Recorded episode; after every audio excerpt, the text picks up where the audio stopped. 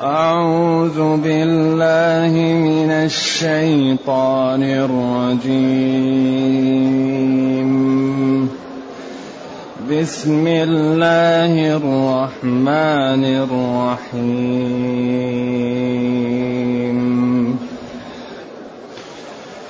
سورة أنزلناها وفرضناها.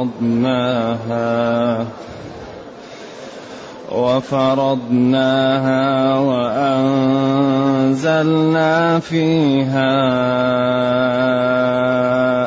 آيات بينات وأنزلنا فيها آيات بينات لعلكم لعلكم تذكرون. الزانية والزاني فاجلدوا كل واحد منهما مئة جلدة.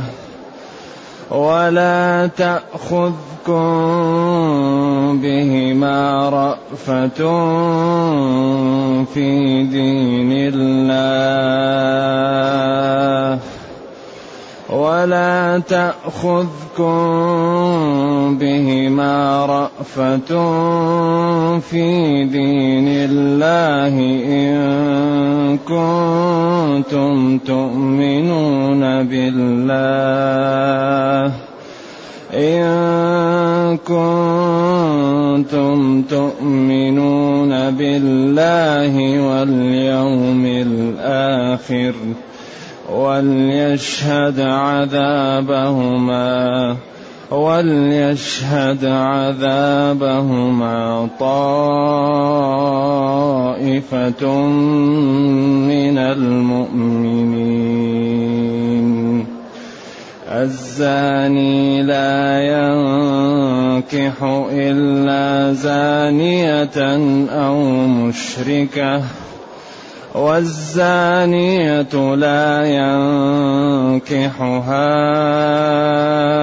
إلا زان أو مشرك وحرم ذلك. وحرم ذلك على المؤمنين.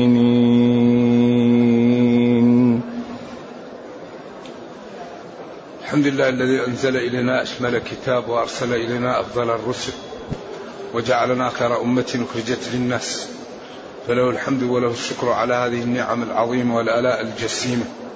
والصلاة والسلام على خير خلق الله وعلى آله وأصحابه ومن اهتدى بهداه. أما بعد فإن هذه السورة تسمى سورة النور وهي مدنية باتفاق. ويمكن في الترتيب المئة نزلت قبلها مئة سورة أو تسعة وتسعين سورة.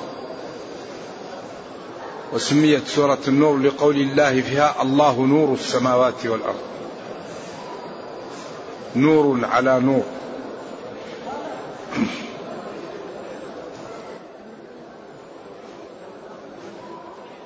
وهي في الستر والعفاف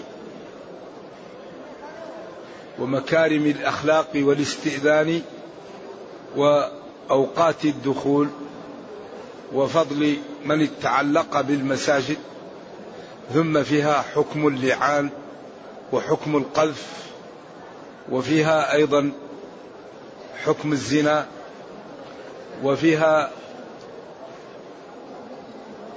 مكارم الأخلاق مع الأقارب والأصدقاء وفيها عيب المنافقين والكذبة.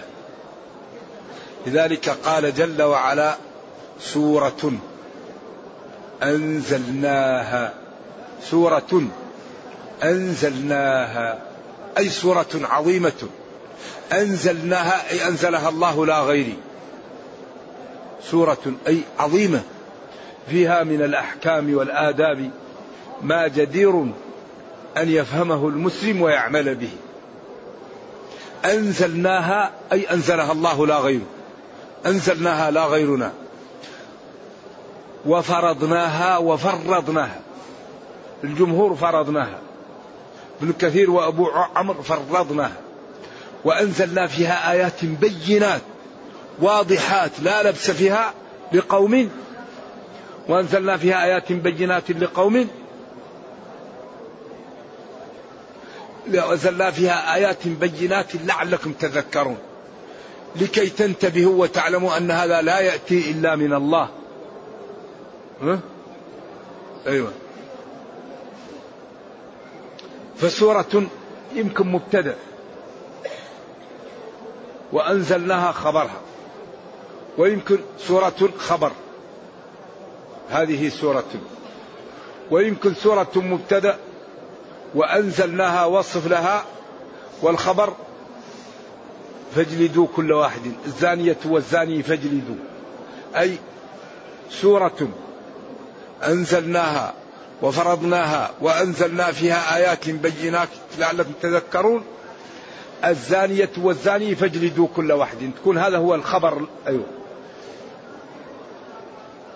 سورة أنزلناها مأمور بها بجلد من زنى أو محكوم فيها بعقوبة من زنى سورة منزلة الحكم فيها على بالعقوبة لمن وقع منه هذا.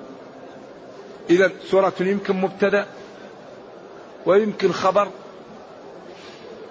وإذا كانت مبتدأ فيمكن أن يكون الخبر أنزلناها ويمكن أن يكون أنزلناها صفة وسوغت الابتداء بها النكرة الوصف ويمكن أن يكون فيما يتلى عليكم سورة الخبر محذوف ويمكن أن تكون هذه سورة.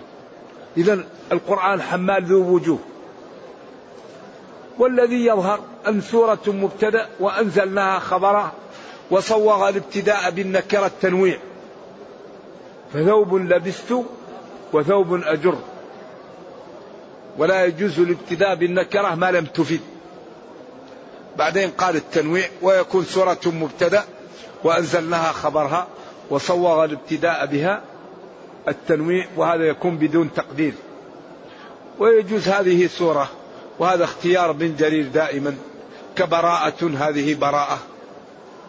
ويجوز أن تكون سورة مبتدأ والخبر محذوف فيما يتلى عليكم سورة وهذا اختيار سيبويه. والكل جائز والأمر سهل. أي سورة عظيمة.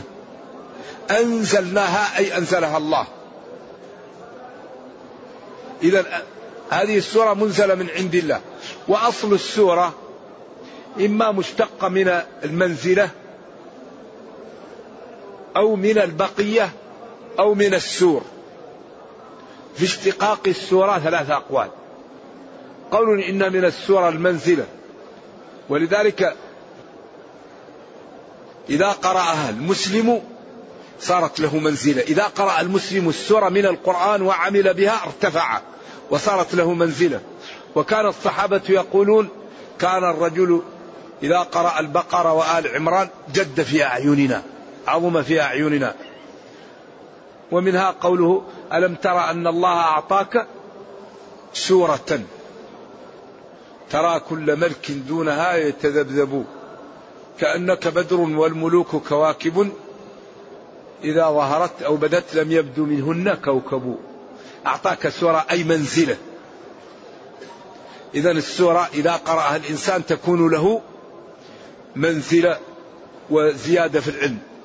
أو من السؤر وهو البقية كأن السورة جزء من من, القرآن ومن قول الأعشاء بانت وقد أسعرت في الفؤاد على نئيها صدعا مستطيلا. فكأن السؤر هو البقية من القرآن جزء من القرآن. أو من السور وأن السورة مسورة ببسم الله الرحمن الرحيم في أولها وفي آخرها فكأن كل سورة عليها سور بالبسملة أمامها ووراءها مسورة بها. ولذلك لوجود البسملة في أولها وفي نهايتها في بداية السورة كأنها مسورة بذلك. هل هي من السور أو من المنزلة أو من البقية؟ أقوال للعلماء. أي سورة عظيمة أنزلناها؟ أنزلها الله. وهذا يعطيها الاهتمام والمنزلة والعظمة ومحاولة الإنسان أن يستوعب ما فيها. أنزلناها. سورة أنزلناها وفرضناها. الجمهور فرضناها. واثنان من السبعة قرأوا فرضناها. فرضناها أوجبناها وفرضناها يعني كثرنا فيها الفرائض. أو نزلناها مفصولة عن بعضها. نزلنا آيات وآيات وآيات. ولذلك منها الفروض يعني كثرنا الفروض فيها أو نزلناها فرضا بعد فرض ولم تكن في وقت واحد.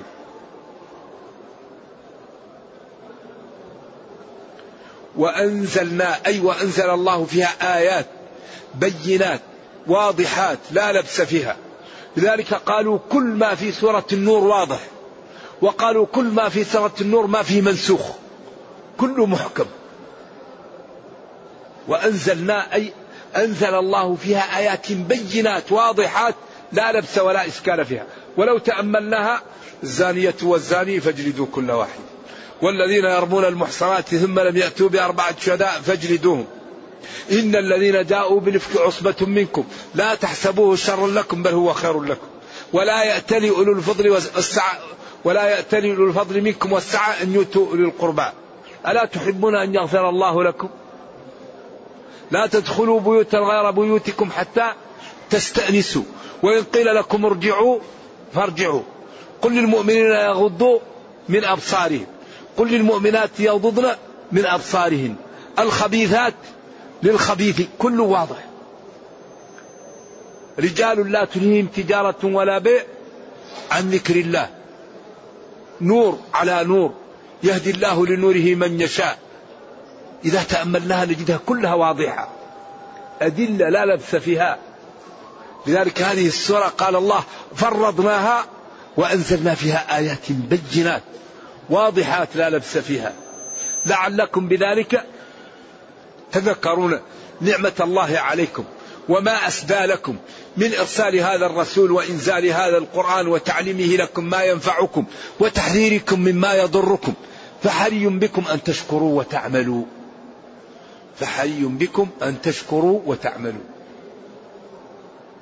آيات واضحة لا لبس فيها لعلكم تذكرون. ثم قال الزانية والزاني.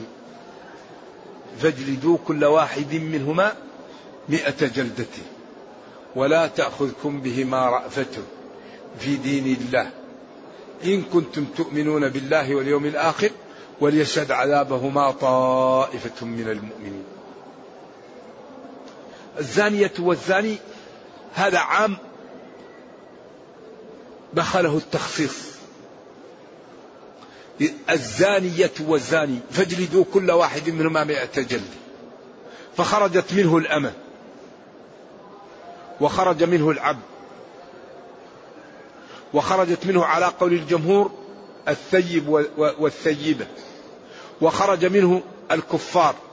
وخرج منه غير المكلف. وخرج منه الصغير والمجنون. إذا هذا عام دخله التخصيص.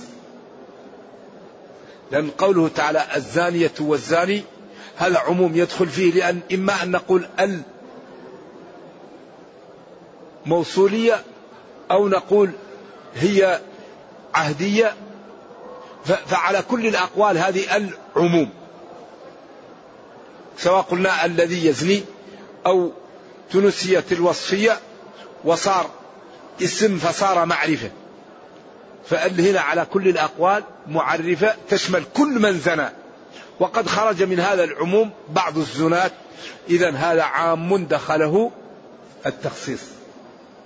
فالعام هو ما استغرق الصالح له. والتخصيص هو إخراج العام عن العموم بدليل كالاستثناء أو أو الوصفية أو غير ذلك. فالعام يدخله التخصيص والتقييد يدخل الإطلاقات. والفرق بين العام والمطلق أن العام يستغرق ما صلح له دفعة وأن المطلق يستغرق الصالح له على سبيل البدلية لكن واحد. تقول أكرم الرجال هذا يدخل فيه كل الرجال. تقول أكرم رجلا هذا يدخل فيه كل الرجال لكن بالبدلية واحد بس. فالنكرة تعم على سبيل البدلية لكن واحد. لكن العام يستغرق ما صلح له. إذا هذا عام دخله التخصيص. فالأمة لقوله تعالى فعليهن نصف ما على الم... فإذا أحصن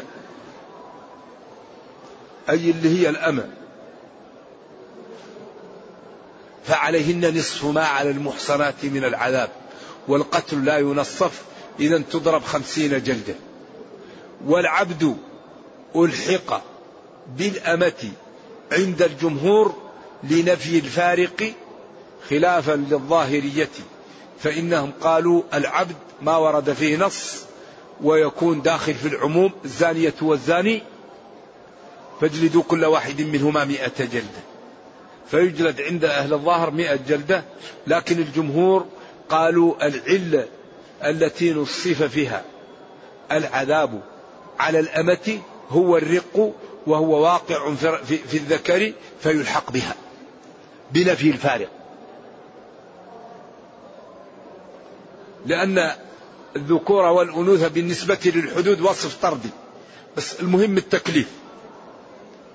فما دام السبب الذي نصف على الأمة فيه الرق وهو موجود في في العبد كما نصف عليه بنفي الفارق بينهما. وكذلك الثيب والثيبة. الثيب والثيبة عند الجمهور يكتفى له بالرجم لأن حديث عبادة بن الصامت والآية المنسوخة التلاوة الباقية الحكم. الشيخ والشيخة إذا زنيا فارجموهما البتة نكالا من الله والله عزيز حكيم. عمر قال أخشى أن يكون رجل متكئا على أريكته فيقول لا نجد الرجم في كتاب الله. ألا إن رسول الله صلى الله عليه وسلم رجم ورجمنا معه. ولولا أن يقال زاد عمر في المصحف لكتبتها في آخره. والقرآن بالنسبة للنسخ منقسم أربعة أقسام. قسم منسوخ التلاوة والحكم. كقوله عشر رضعات معلومات يحرم. هذا منسوخ التلاوة والحكم. وقسم منسوخ الحكم باقي التلاوة. والذين يتوفون منكم ويذرون أزواجا وصية لأزواجهم متاعا إلى الحول غير إخراج. هذا الكلام منسوخ الحكم باقي التلاوة. وقسم منسوخ التلاوة باقي الحكم وهو الشيخ والشيخة إذا زنيا فارجموهما البتة نكال نكالا من الله والله عز حكيم وقسم باقي التلاوة والحكم وهو قوله تعالى الزانية والزاني فاجلدوا كل واحد منهما مئة جلدة. إذا القرآن من حيث النسخ وعدمه منقسم أربع أقسام. باقي الحكم والتلاوة. منسوخ الحكم والتلاوة. منسوخ الحكم باقي التلاوة منسوخ التلاوة باقي الحكم. فإن أراد شخص أن يعترض ويقول كبعض شيوخنا كانوا ينكرون نسخ التلاوة وإبقاء الحكم. كصاحب النسخ في القرآن غفر الله لنا وله. فنقول الآية لها جهتان. الآية لها جهتان. جهة تحمل أحكاما يجب أن يعمل بها وجهة تحمل ألفاظا يجب أن يتعبد بها ومعجزة. فقد تبقى الجهتان وقد ترفع الجهتان وقد ترفع إحداهما. إذا القرآن يحمل له جهتان. جهة ألفاظه متعبد بها وجهة الأحكام التي تحويها تلك الألفاظ يجب العمل بها. فقد تبقى الألفاظ والأحكام. وقد ترفعان وقد يرفع واحد ويبقى الثاني. وهذا هو الحق إن شاء الله. وإن أباها بعض الفضلاء لأن الواقع هكذا وهذا الذي عليه الجمهور وهو الذي تعضده الأدلة. إذا الزانية والزاني فاجلدوا كل واحد منهما مئة جلدة.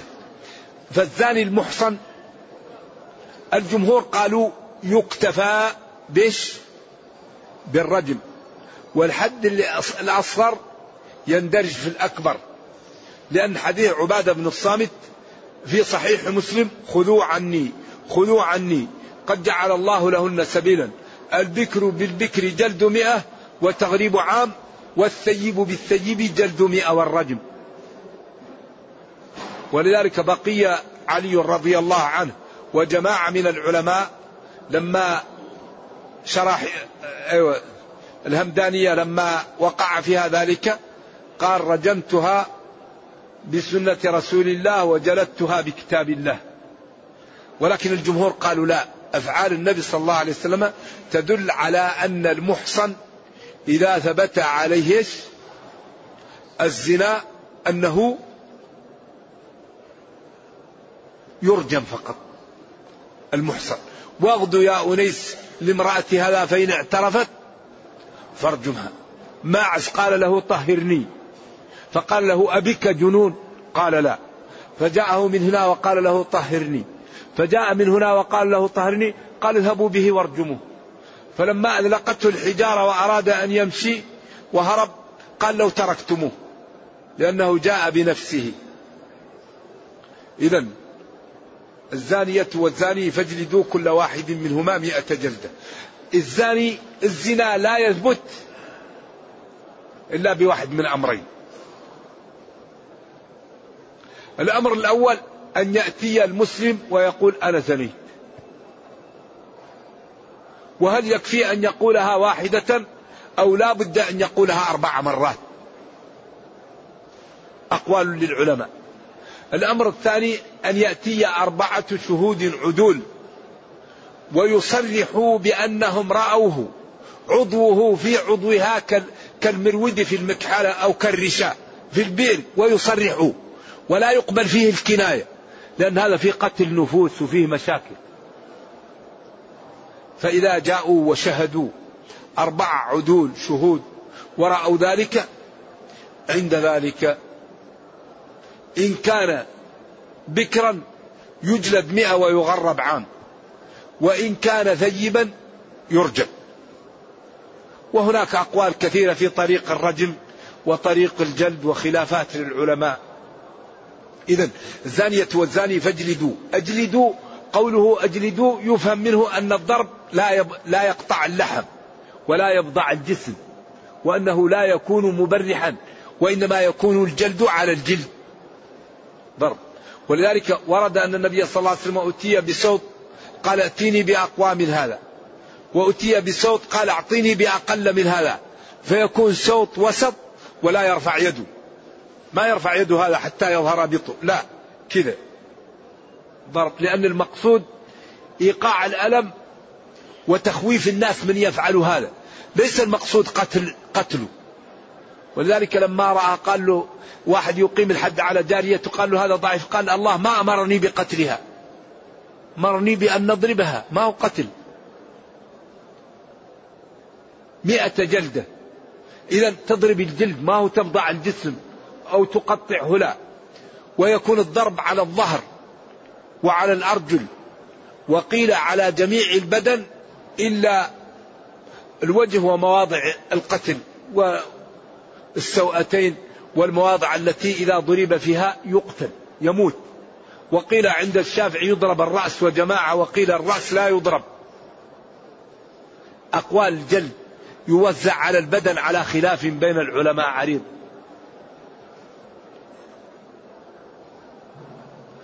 و والزنا هو اتصال الرجل من غير شبهة ولا عقد نكاح ولا ملك يمين. أن يفعل الرجل بأجنبية ما يفعل مع زوجه فإذا فعل ذلك وجاء الشهود أو قر على نفسه وأدخل العضو في العضو عند ذلك يثبت جريمة الزنا فإن كان محصنا رجم وإن كان ثيبا جلد وغرب. وهل المرأة تغرب؟ عند بعض العلماء لا تغرب المرأة وعند بعضهم إذا وجدت من يتطوع لها ليمشي معها تغرب. سنة. وهل التغريب يكون في السجن لا يكون في السجن ولا بد أن يكون مسافة قصر. وهل العبد يغرب والأمة التحقيق أنهما لا يغربان لما لا لمنزلة سيدهما لأنه تضيع له منافع. نعم. فاجلدوا كل واحد منهما مئة جلدة. يأتي ويعد يضرب بصوت متوسط على الظهر والأرجل والسيقان والفخذين والأذرع ضرب يفرق على البدن. وهل يجرد؟ العلماء قالوا الرجل يجرد وقالوا المرأة تلبس لباس ساتر خفيف وقيل لا يجردا ولكن لا يسمحان لهم يلبسون ثياب كثيرة أو يلبسون صوف ليحول بينهم وبين الضرب. وهل يحفر لهم أو لا يحفر؟ وهل يضرب واقف أو يبطح أقوال للعلماء؟ إذا فاجلدوا كل واحد منهما مئة جلدة. ولا يثبت الزنا إلا بأربع شهود عدول. فإن جاء ثلاثة ولم يأتي الرابع الثلاثة يبطحون ويجلدون. كل واحد يجلد ثمانين جلدة لأن هذا الأعراض يحافظ عليها. ولذلك قال في الآية القادمة فإن لم يأتوا بالشهداء فأولئك في شرع الله هم الكاذبون لأنهم أخبروا بما لم يحل الشرع الإخبار به. دين الستر دين نزاهة. ما يرضى. عرض المسلم لا ي... ف... ف... فإن... فإن لم يأتوا الأربعة ونكس واحد الله يكون في عون الثلاثة. لا بد يجلدوا. كل واحد يضرب ثمانين جلدة. لأنهم قذفوا. فإن لم يأتوا بأربعة يعتبروا قذفة. إذا ما لهم أن يذكروا. هذا قول الجمهور. وبعضهم قال لا يجلدوا لكن التحقيق أنهم يجلدون. لأنهم كذبة والذي كذب هو قاذف. نعم. ولا تأخذكم بهما رأفة رأفة في دين الله. بن كثير قرأ رأفة رأفة. أما رأفة ورحمة قرأه كلهم رأفة لوجود رحمة بعدها. أما هنا قرأ ابن كثير رأفة والباقين رأفة.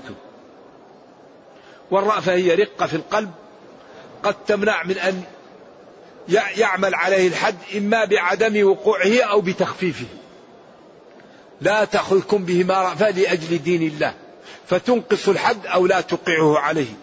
وإنما الرأفة والرحمة هو أن المسلم يتبع شرع الله ويوقع العقوبة كاملة من غير زيادة ولا نقص. هذا هو العدل وهذه هي الرأفة وهذا هو الدين وهذا الذي ينبغي أن يقوم به المسلمون. في دين الله بعدين قال وليشهد عذابهما طائفة من المؤمنين. أمر للوجوب. لأن القصد ليس إيقاع العقوبة وإنما القصد الزجر والتطهير وإشاعة أن الذي يفعل هذا يعاقب حتى يخاف الناس ويرتدعوا ولا يفعلوا هذا الفعل الشنيع. ولذلك أمر بإحضار جماعة من المسلمين. ولذلك قال العلماء ينبغي أن يكون الإمام أو نائبه حاضر وهو الذي يبدأ إن كان أقر بنفسه وإن كان بالشهود يبدأ الشهود. على خلاف بين العلماء في ذلك. قيل عشرة وقيل أربعة وقيل ثلاثة وقيل اثنان وقيل واحد. منهم قال طائفة واحد. إن إبراهيم كان أمة. قيل اثنان أقل العدد. قيل ثلاثة. قيل أربعة وقيل عشرة وقيل غير ذلك. المهم أن الله تعالى أمر أصحاب هذا الحد أن يشاهد حتى ينقل ويعلم ليرتدع الناس ويخافوا من هذا الفعل الشنيع. لأن الدين أصلا يقيم الحدود لأمرين هي زواجر وجوابر. الحدود زواجر وجوابر. زواجر لمن وقعت عليه أن يرجع ولمن رآها أن يفعل. وجوابر لأنها تمحو سيئات من فعلها. من أتى شيئا من هذه القاذورات وعوقب به في الدنيا فهو كفارة له. هذا في البخاري. وعوقب به فهو كفارة له. إذا وليشهد عذابهما طائفة من المؤمنين. أي جماعة من المؤمنين. واحد اثنين ثلاثة أربعة عشرة. إن كنتم تؤمنون بالله واليوم الآخر فلا تأخذكم بهما رأفة في دين الله. هذا تهيج وتحميس للمسلم أن يقيم الحد كامل ولا ينقصه. وليشهد عذابهما جماعة من المؤمنين. ثم قال جل وعلا الزاني لا ينكح إلا زانية أو مشركة والزانية لا ينكحها إلا زان أو مشرك وحرم ذلك على المؤمنين. هذه الآية من أصعب آيات القرآن معنا. لأنها لا يزول الإشكال فيها إلا بحمل المشترك على معنيه. ولذلك لابن القيم رحمه الله وجماعة من العلماء رأي فيها. وللطبري وابن عباس والوالد رأي فيها. والإشكال الحاصل في الآية سببه ينكح ومشرك أو مشركة لأن الذين قالوا ينكح حين يتزوج في الآية قرينة تمنع من ذلك. وهذا الإشكال الموجود في الآية يزول بحمل المشترك على معنيه هنا. المشترك ينكح في اللغة النكاح يقال للوطء ويقال للعقد. وسبب الإشكال في الآية أن أسباب النزول فيها تدل على أن ينكح بمعنى يتزوج يعقد وأن سياق الآية ينكح بمعنى يطأ. فأصبحت الآية فيها إشكال لأن سبب النزول يبين شيء وسياق الآية يبين شيء. ولا يزول هذا الإشكال إلا بحمل المشترك وهو ينكح على معنييه في الآية. فهذا الذي يزيل الإشكال ويخففه. وإيضاح ذلك أن النكاح في اللغة يقال للوطن. الناكحين التاركين على طهر نساءهم والناكحون بشط دجلة البقرة. والبقر لا يعقد لا يعقد عليها عياذا بالله. فعرف هنا أن المقصود به عرف. ولذلك قال حتى تنكح زوجا غيره. أي حتى يطأها زوج غير الزوج الأول. لأنه سماه زوج. إذا هو زوج فنكحها بالعقد. لكن هنا تنكح تطأ. إذا ينكح يقال للعقد وينكح يقال للوطن. وسبب النزول يدل على أن ينكح المقصود به العقد. وسياق الآية يدل على أن ينكح الوطن.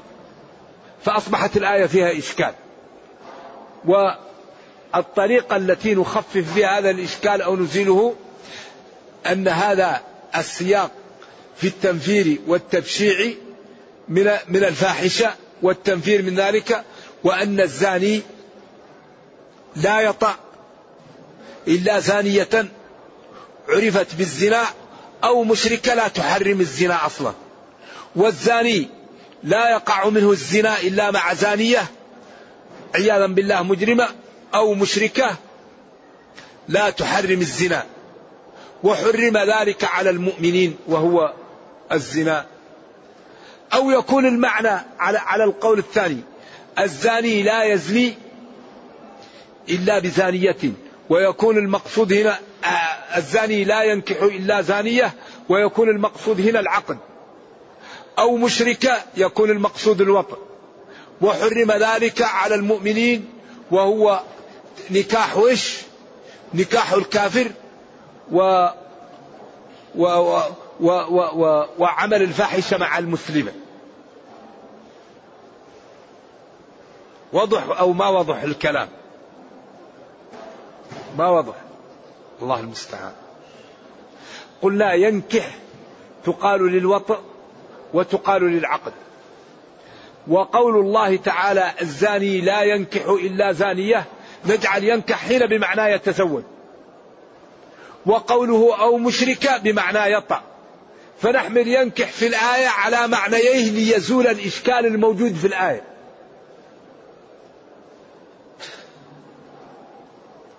فقولنا الزاني لا ينكح إلا زانية. يكون ينكح هنا بمعنى يعقد ويكون هذا تنفير من من نكاح الزنا ومن الزنا. فلا يتزوج بزانية إلا زاني. ويكون أو مشرك لا يقع في الفاحشة إلا مشرك لأن المسلم ولو كان زاني لا يحل له أن يتزوج مشركة. والمشركة ولو كانت زانية والمرأة المشركة ولو كانت مشركة لا يحل لها أن تتزوج مشرك. ولا ولا تنكح المشركات ولا تمسكوا بعصام الكوافر ولا تنكحوا المشركين. إذا فهنا في المشرك لا يكون المقصود إلا إيش؟ إلا أعوذ بالله عمل الفاحشة وهو الوطن. وفي الزانية يكون المقصود به العقد ونحمل المشترك على معنييه فيخف الإشكال ويزول ولعلنا إن شاء الله من الغد نزيد بالمسألة إيضاح ومن أراد الاستزادة فليرجع إلى أول الجزء السادس من أضواء البيان وإلى زاد المعاد وإلى التفاسير لأن الآية فيها إشكال وهي من أكثر آيات القرآن إشكالا. ونرجو الله جل وعلا أن يفهمنا. نرجو الله جل وعلا أن يرينا الحق حقا ويرزقنا اتباعه وأن يرينا الباطل باطلا ويرزقنا اجتنابه وأن لا يجعل الأمر ملتبسا علينا فنضل. اللهم ربنا أتنا في الدنيا حسنة وفي الآخرة حسنة وقنا عذاب النار. سبحان ربك رب العزة عما يصفون وسلام على المرسلين والحمد لله رب العالمين. والسلام عليكم ورحمة الله وبركاته.